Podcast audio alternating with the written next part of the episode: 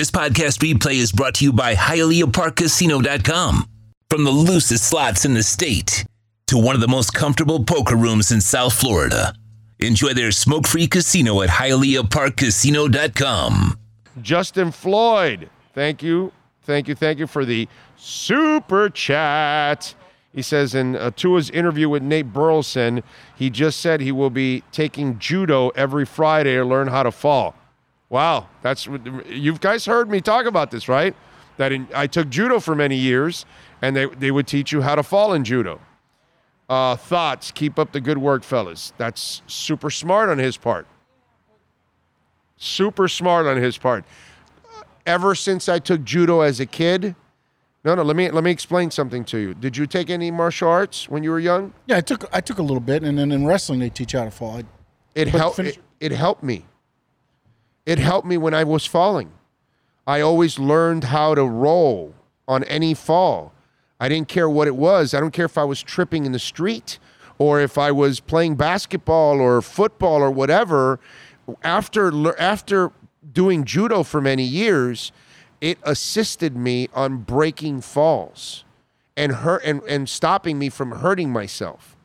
I might maybe even falling in my house. I might have. I, I I know still to this day how to roll when I fall, so I don't fall badly. You know what I'm saying?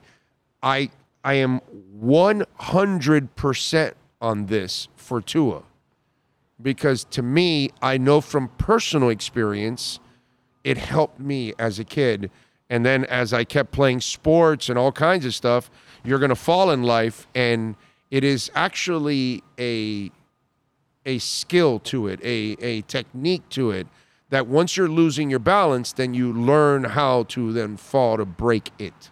At least you try. Not going to happen every time. well, yeah, that's what I was gonna say. It's like every time's gonna be dead. It's not every nut shot's not gonna be that Milano hit to where you know that's where I think, yeah, he's got to learn how to fall in a way. But in football, you never know which way you're gonna get hit to, to go with the fall.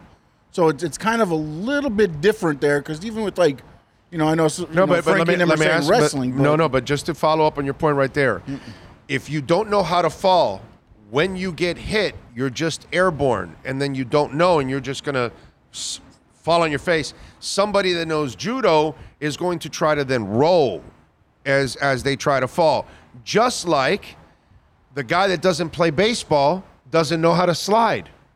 So then all of a sudden the QB as we see sometimes with some of these QBs that they don't know how to slide, that guy probably didn't play baseball.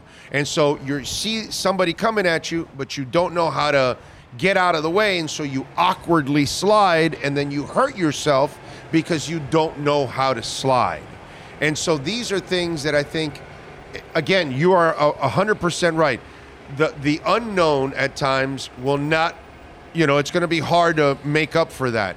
But when you do see it, and when you do get hit, and you can brace for it, then you I, then you can prepare yourself on how to fall. So if you don't have the knowledge of knowing how to fall or the knowledge of of sliding, then no matter what happens, you're going to be at a disadvantage. But if at least you have that knowledge, you're going to be able to defend yourself in certain situations. Yeah, yeah, in certain situations, yeah. My worry is because you saw it when he, the, was it the last concussion? Yeah. He went to, so he didn't hit on his thing. He rolled over to the other way.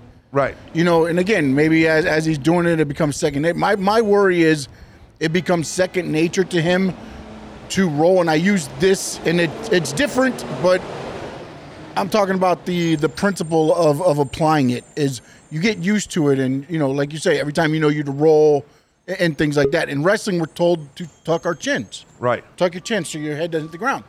Well, here's the thing: AJ Styles created a move called the Styles Clash. Okay, and whenever you take a move in wrestling, you're always told tuck your chin, tuck your chin, tuck your chin. Well, when he first started doing the move, everybody's tucking their chin and getting their head driven into the ground because it's just it. You know you're going to hit the ground, you tuck your chin. You had to learn to start going, you know, putting your head up for his move, or else you're getting spiked. You're getting your neck driven right into the ground.